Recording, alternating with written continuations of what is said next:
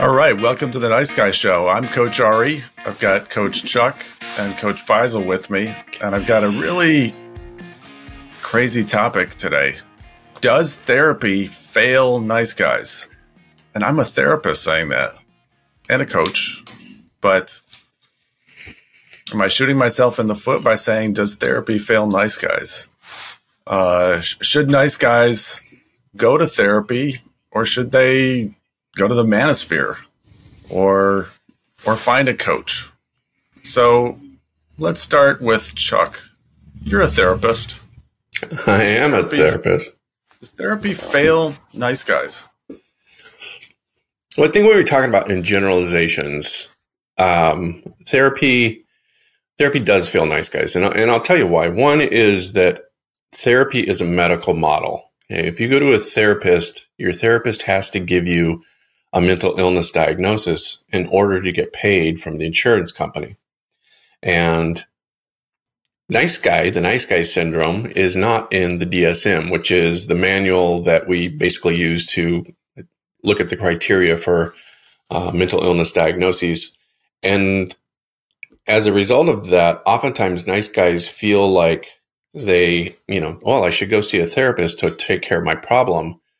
But it's not really an illness as much as it is just a bunch of learned behaviors that have caused sort of maladaptations that aren't serving you any longer. and on the one hand, I think therapist therapy can be helpful, but I also think that you have to be really careful and find a really good therapist because most therapists out there a aren't don't know what the nice guy syndrome is most therapists are coming from it from a very feminine, coming from therapy from a very feminized perspective. And part of the issue with the nice guy syndrome is that they have a highly developed feminine side and that and they're out of balance. They don't and so when they go to therapy and it's coming from a very sort of nurturing, feminized type of position, they don't actually get the practice that they need, which is the more masculine energy the more you know the the more masculine energy that is the doing the being the the achieving.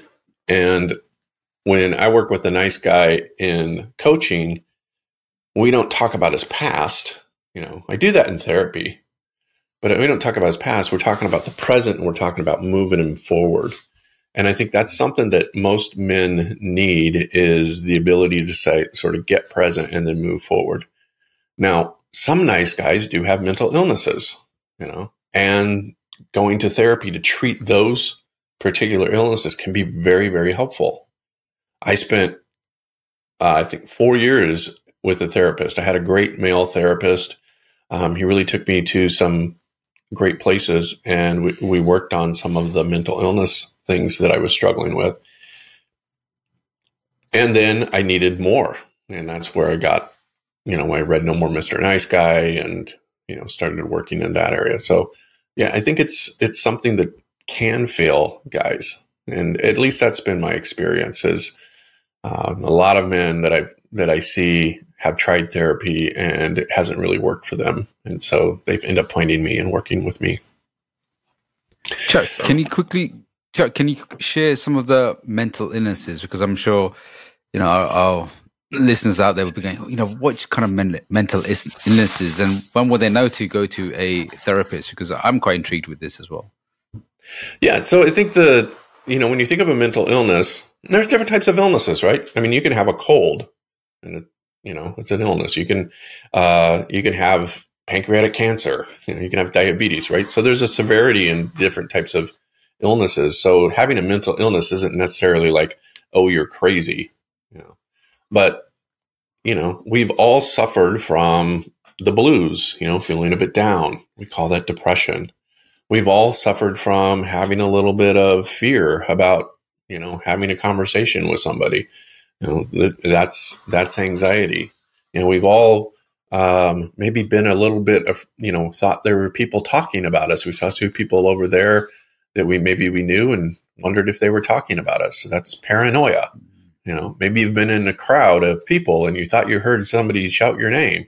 You know, that's called a hallucination. You know, so we all have these things.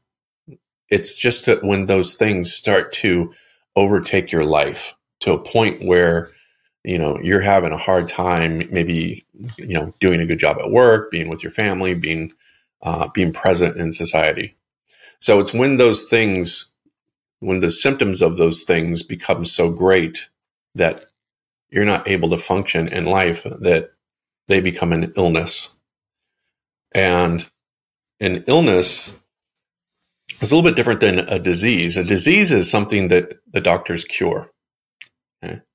an illness is something that the doctors treat. So when you go to therapy, you know, or working on illnesses, it's something that you treat the symptoms. So for example, a cold, okay? A cold, you take cold medicine. It doesn't get rid of your cold. It just treats the symptoms. And that's essentially what therapy does is it helps you treat the symptoms of something that's going on in your life. And and the more tools you have so for, let's take depression for example i think a lot of men struggle with depression that is something that you need tools to be able to work with. You know you need to you need to have you know treatment of that. In the studies that have been shown it's somebody with an illness let's say depression 50% of the people who take medication get better. 50% of the people who just do therapy get better. But if you take a combination of medication and therapy, then the increase goes to about 85%, which is why if you're suffering from a mental illness like depression, and anxiety, uh, schizophrenia, something along those lines, you need to see a psychiatrist who can assess you and help get your uh, brain chemistry back online. Um, so some, I, some some illnesses, the smaller Ill- illness like a cold would be an adjustment disorder.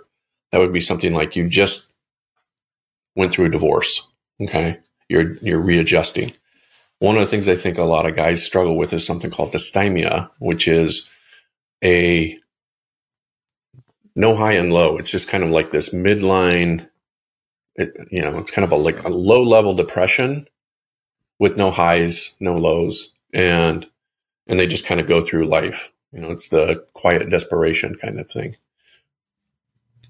So, so those would be reasons why I think a therapy would be great. But if you're just working on your nice guy stuff,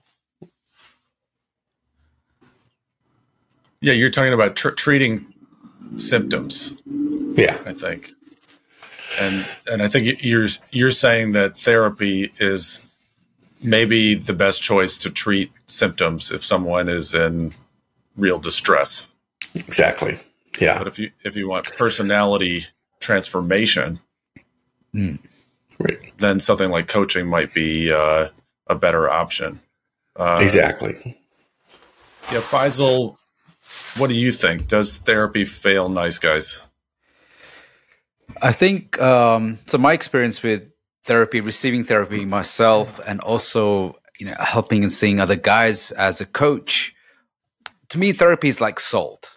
You've gotta have the right amount. If it's too little, then it, you know it's bland, and if it's too much, it's un, it's you know unconsumable. And therapy, for for example, coaching is what takes you there. Therapy, sometimes you need to shed a lot of things that are uh, holding you back. So, for example, there might be, especially for nice guys, as you mentioned, Chuck, they're more in their feminine, they're more in their emotional center. And what happens is when somebody's more in the emotional center and they go to something like coaching, it can be a little bit too hard for them. What therapy I found is it's a great place for them to start. It's a great starting place. And it's a great place for them to pace themselves, get connected, start working on a, uh, it's a very soft approach. And sometimes a lot of men need, or nice guys need this because it's not very jarring to them. And what happens is when they start feeling a lot more comfortable analyzing their emotions, seeing about you know what's going on, being more introspective, then I think this is where uh, they need to move away from therapy because too much therapy, like uh, uh, I was li- reading a little bit about therapy. Therapy is very much it was designed very much for women, and it was very uh, femin- feminized kind of approach to you know reducing our um, you know stresses in life and problems in our life. And if you have too much therapy, if, if a man does spend time too much talking, too much in this feminine, his cortisol level goes up. And this is why we need coaching, where coaching then starts to put the person, puts the man into action. And this is where I really benefited because I had a uh, coach. He was also a psychologist and a therapist. And what he did was he was able to balance between what I needed. How I started off was more therapy. Then it got to more towards coaching, which was more drive, looking at where we are now, where, I, where I want to go forward. And it was very much masculine, task based, action based oriented. And that helped me to stabilize myself more. But I know guys who've been in therapy uh, for like 20 years and they're just stuck in this loop of just emotionally vomiting nonstop in this victim mentality. There's something wrong with me. I need to go therapy. There's a problem. I need to go in therapy. So I think therapy, if you're stuck in it, will keep you into the victim mindset. Yeah, it's interesting because I think both both of you have talked about um, therapy as maybe uh, a first step, almost like uh, an undergraduate degree, and then you move on to the coaching grad school. Um, and you, you brought up the point, Faisal, about yeah, some people can can do therapy for 20 years, and, and that was literally me. I, I did psychoanalysis. I started when I was 11. Wow.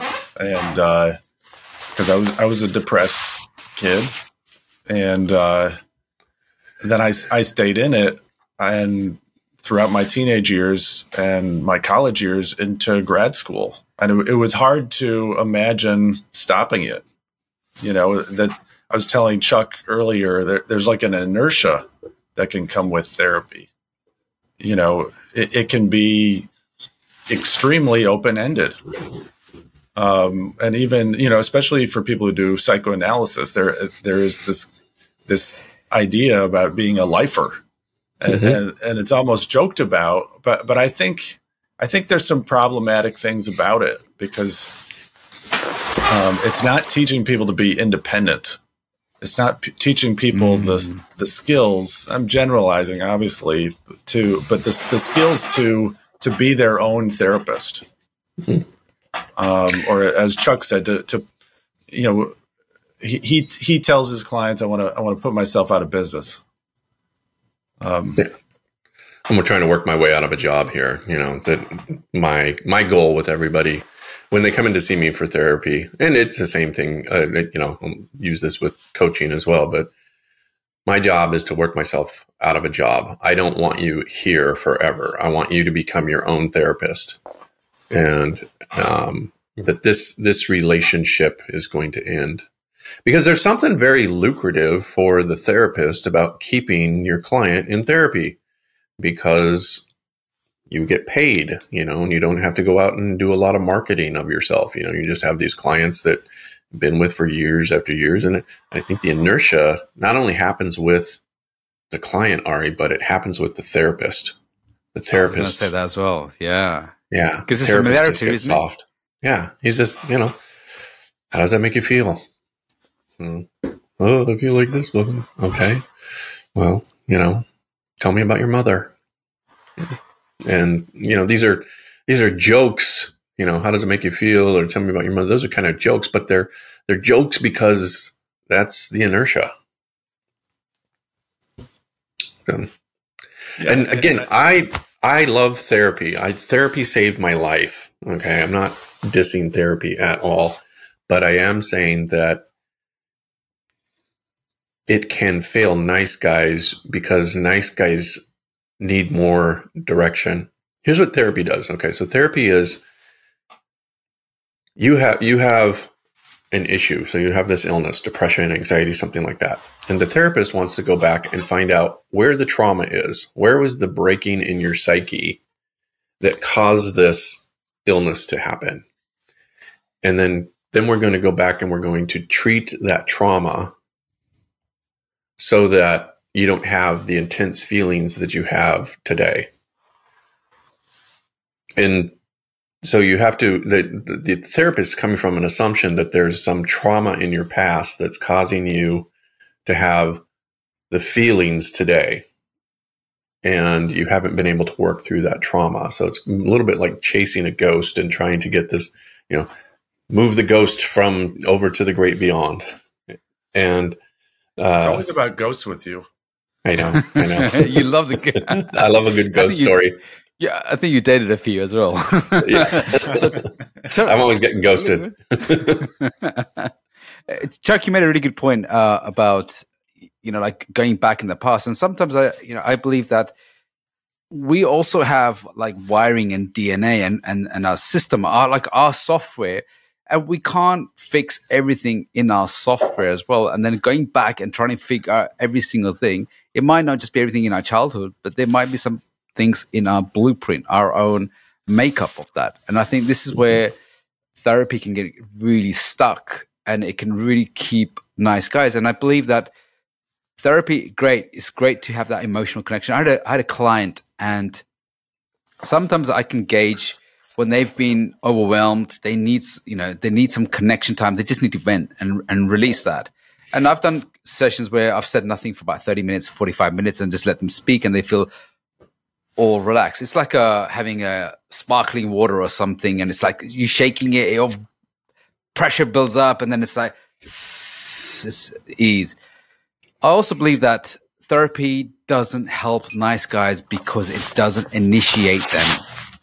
Mm-hmm. And that's a big problem. It, it, keeps them into boy psychology because we need initiation. We need to transcend from the boy to a man. And the only way we can do that is being pushed, challenged, pulled, and you know fo- challenge is the main one and i believe that what therapy didn't do enough for me was challenge me and say right you need mm-hmm. to stop fucking about you need to stop dicking about and get this sorted out i needed that both push you know like hard push but also that love and that's what was i found that a lot of guys miss when they do therapy mm-hmm. yeah I, I think um, when i when i look back on all the therapy i had there wasn't a discussion about masculinity mm-hmm. and what it you know what it means to be a man and i mean and i and i had male therapists most of the time too but but i think that that's what you're getting at is uh, g- giving men a blueprint for a positive masculinity yeah and they gave they gave more of the the feminine narrative and I and you hear this a lot. I you know I see this on Facebook. I put a post up a few months ago, and it says, "Oh," and, the, and women were getting really angry at me because I was saying that men don't need vulnerability like 24 hours. You know, let him be vulnerable and he'll be fixed. That's not how we're gonna fix men. Men need guidance, support, modeling, and and a path and a blueprint, and for them, strong men to help them take them there, guide them there just being vulnerable and talking about it will probably makes women feel really good, but it doesn't necessarily make men feel good in the long term. It might do in the short term, but for as a long term, it didn't make me feel good. And that's the same thing I experience with my clients as well. When they've been in, in therapy for a long time, they felt good in the short moment, but they still felt like there's something missing. There's something missing about me being a man and I need something more. And instinctively, there was a deep hunger inside of It. and when they were challenged and pushed and they felt that, they felt more connected to themselves. And I think this mm-hmm. is what therapy can can miss out on if the guy isn't trained about men, masculinity, and the nice guy syndrome.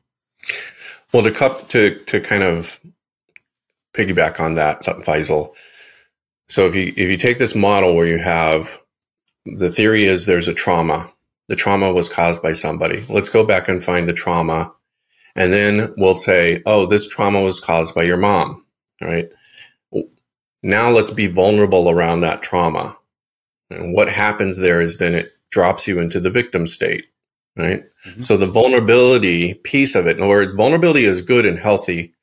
Vulnerability that keeps you stuck in a victim state is not good and healthy. And when you get stuck in a victim state, that's where it's really lucrative for the therapist because you're continuously being a victim. And I think that's the the feminized piece of it is that again, you know, if you're looking at the the masculine feminine energy, the lower feminine part, one of the symptoms in there is that victimization. So it keeps keeps us stuck, and that's part of the problem with the nice guys is is that they're in that lower quadrant of of um, lower feminine. So they're passive aggressive, they're victimized, they you know they get hurt easily. All of those symptoms that we've talked about before that keeps you stuck in that lower feminine, which is why, again, great for the therapist because the therapist just keeps charging money to your insurance company and, and to you.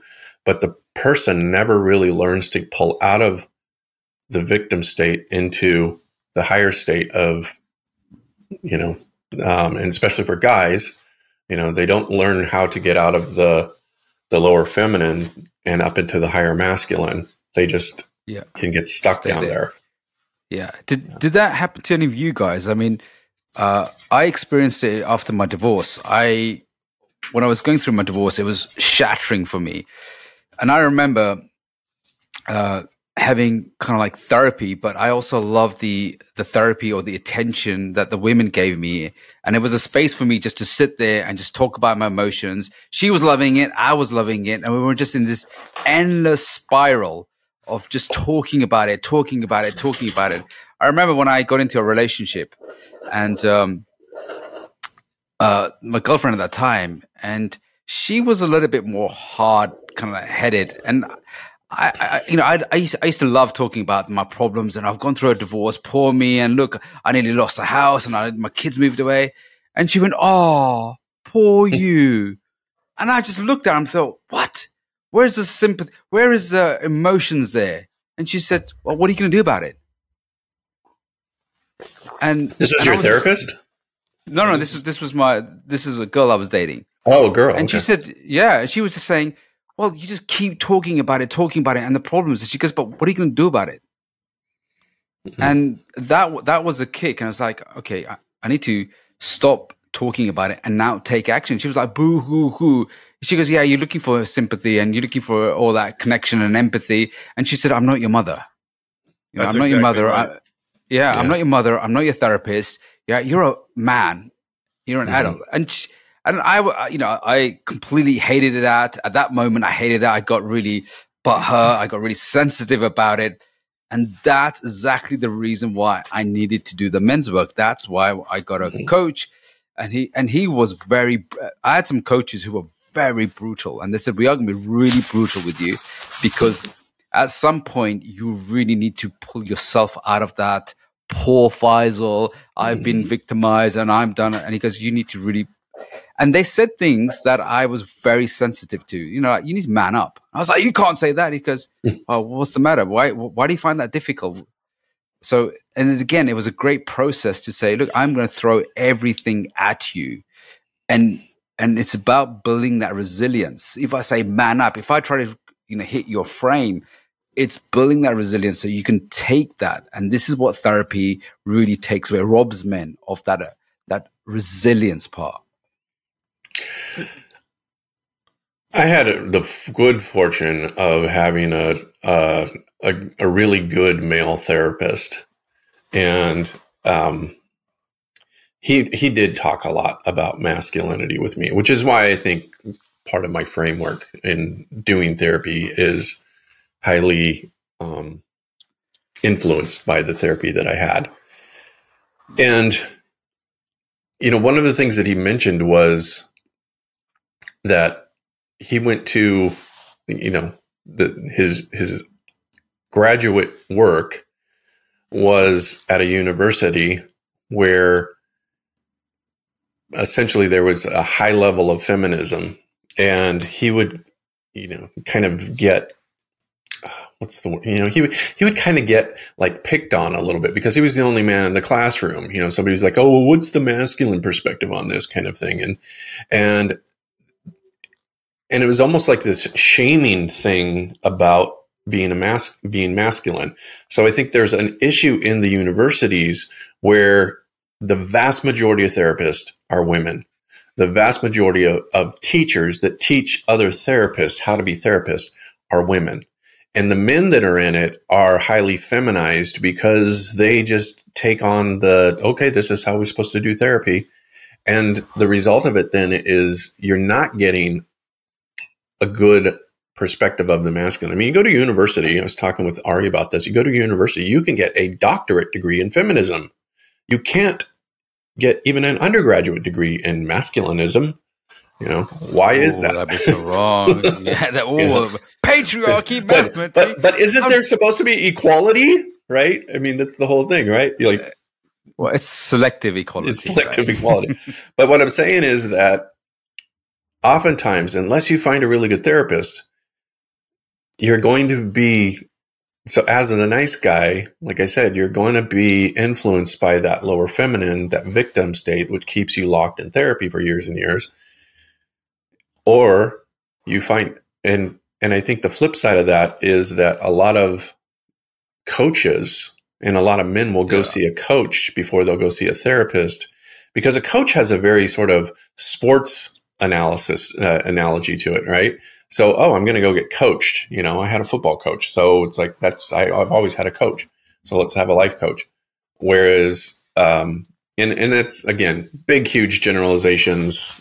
Um, there's always exceptions to the rules, but, you know, I think one of the things that you'll find more coaches, male, male coaches who have been trained by other male coaches, um, more than you'll find. better for the men. Yeah, then yeah. you'll find women yeah, you see, you know what so, I'm saying. Chuck, Chuck, you uh, it just reminded me of something because you were saying that you know in therapy that you know most of the students are female, the teachers are female, then you go in there, it's everything's female. So that means if you go to a couples therapist, right, that means men are going to be fucked. You know, okay. I have, I have, yeah, that's I have guys whole, who. That's a whole nother episode. That's a whole, new topic, episode. right? But yeah. I was. That, Let me yeah, tell you what. So here's what here's what marriage therapy is. You're in a room with Uh-oh. two women that are pissed off at you. and if you're with another guy, is another f- version of a female who's pissed off at yeah, yeah. men. yeah. But yeah, I think a lot of men go to couples therapy and they feel like, at least, I don't know, I know you guys have all been in couples therapy, and I was in couples yeah. therapy where it's like, okay, if we can just fix the man, then everything will be okay. If we can just right. get you to be more of a feminine in you're, you know, that you're vulnerable and that you're all of these things. And I'm not saying those things are bad, but I am saying that it becomes sort of like the fixated idea. Uh, it, it, marriage therapy isn't necessarily about creating balance in the relationship. It should be, but it oftentimes becomes easier for the therapist essentially to align with the, the, the woman who is saying, if I could just get him to change, then everything would be okay. And it addresses it's more about the feelings right? It's more about addressing the feelings than actual the whole the system behind it. It's more about right. how is that how you feel? Okay that's not right. Well if you can understand her feelings then you will see why she's being hurt and you'll stop hurting her. That's the idea right? So the the idea is to change the behavior but we're saying that your behavior is wrong in the first place well it's a two-way street you know, both people need to look at their own behavior and how they contribute to and how they've co-created a relationship. So anyway, one of the obviously I have some feelings. I think yeah. that that deserves its own episode. right. Uh, Faisal was bringing up another point, you know, and how his girlfriend mm. reacted to him, you know, about like you, you need to man up. Um, what you weren't getting from therapy was instruction in uh, what growing most, some balls most women are, are looking for in a relationship. You know, in terms of understanding the masculine, feminine energies and polarity. You know, so th- this is something that you're almost never going to get in conventional therapy.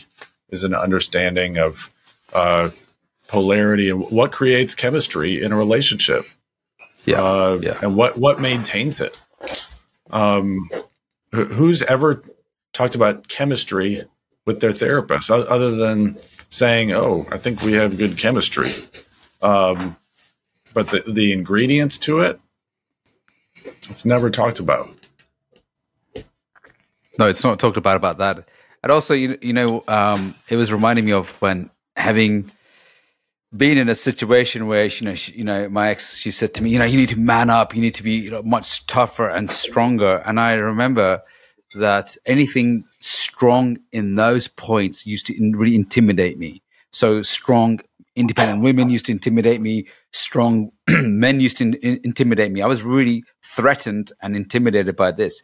And the good thing about coaching, the journey you know, I've been on, I see a lot of guys who go through it.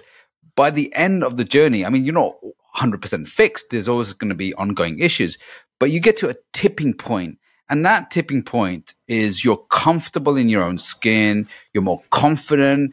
And I remember uh, I met this woman uh, not long ago, and she was really intimidating. She was really ballsy, and she said something uh, that really threw me off my frame for a second.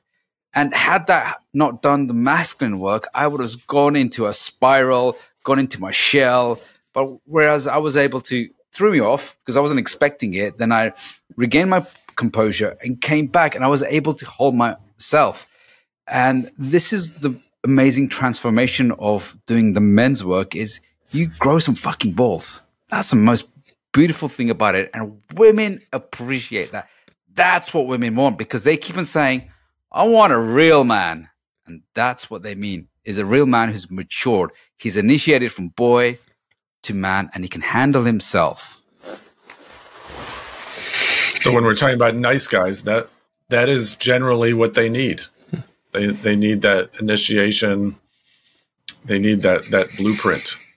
Yeah, didn't we all need that? I mean, didn't you guys feel like you needed that push and drive and that blueprint? Mm-hmm. Absolutely. Yeah, I think it's been in many ways my life's work and life and, in drive. You know that I've always been seeking to learn more about the masculine because again like parents god bless them i didn't grow up feeling very masculine mm. you know and it was why i joined the military when i was 18 years old was i wanted to you know be around men and i wanted to find out what masculinity was and i wanted more discipline in my life you know and and that's been kind of a quest for myself is to how do i get you know, I have this highly feminized side from growing up in uh, a household with, you know, fairly dominated by women and, and feminine energy. Now I want more of the masculine, you know, and so my drive towards, you know, even my, um, you know, my thesis that I did was on male rites of passage because I wanted to know more about masculinity, which by the way, I almost got kicked out of grad school for being too assertive. Um, so, yeah. Yeah, we, we, we never talk about discipline in therapy. No. How dare you? Yeah. How dare you talk about anything that's the virtues of masculine and strength? Mm-hmm. And, you know, we will need them when it's, you know, when chaos hits. You know, we need those providers, those protectors But as you was talking there, Chuck, it was I was thinking about you know how we men need other men mm-hmm. to you know iron sharpens iron, and how we can you know learn through other men through modeling through that. So if you're going to a therapist, and the therapist isn't talking about, hey, listen, we're going to do some discipline, routines, workout, do combat sport. Right all you're going to go is get more feminine through osmosis and that's going to keep you in your feminine cultivate more of your feminine side. So again i believe a good balance therapy is like salt. Too little it's tasteless too much it's unedible and that's with therapy as well. All right so um, what are the take homes for the listeners? Uh, what should they be looking for? What questions should they be asking themselves I think part of what you want to ask yourself or what you want to look for in yourself is am I what am I what am I actually looking for? And again, this is the basic question that we ask nice guys all the time and they have a difficult time answering. So like what do you want? What is the yeah. what is the transformation that you're looking for? You know, what are you where are the points of your suffering? You know, if you're depressed, you know, go see a therapist a lot of times I'll get guys who come in uh, and want my coaching services and it's clear that they're depressed or highly anxious or something along those lines, I'll send them to a therapist in their local area because I'm not going to treat you from a therapist perspective um, when you're outside of my licensing.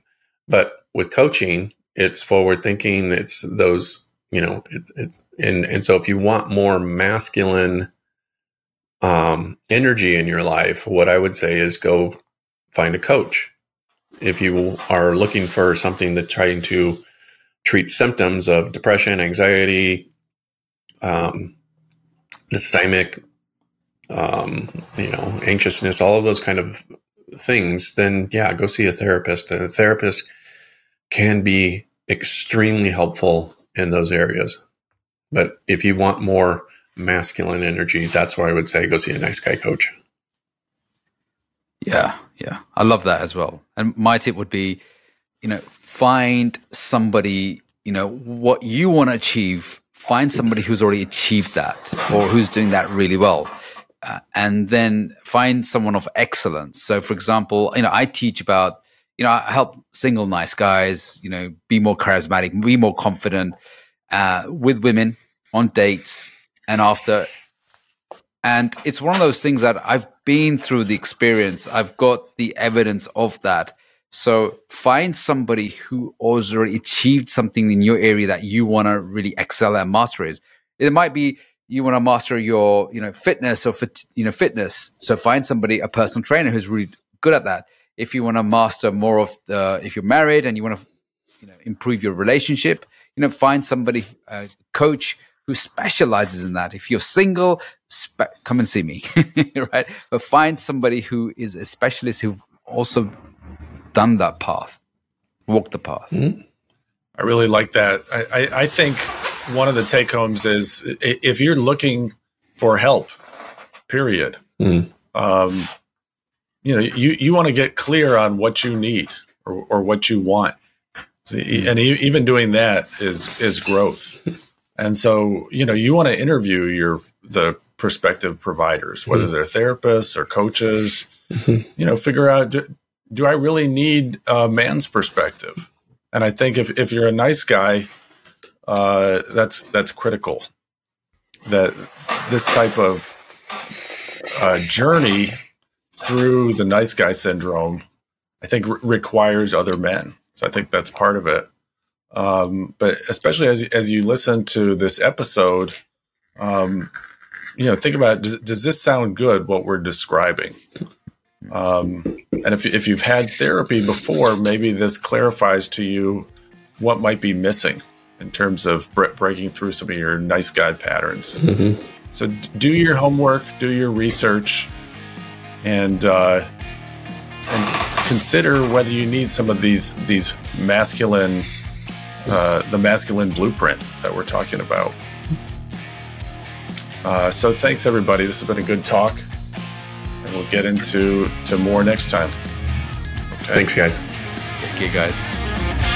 You've been listening to the Nice Guy Show, the podcast that helps nice guys move past their insecurities and fears into the fullness of their masculine strength and confidence. Be sure to like and subscribe to our podcast and check out the website niceguyshow.com for more information on how to connect with Chuck and Faisal. Until next time, keep living your best life.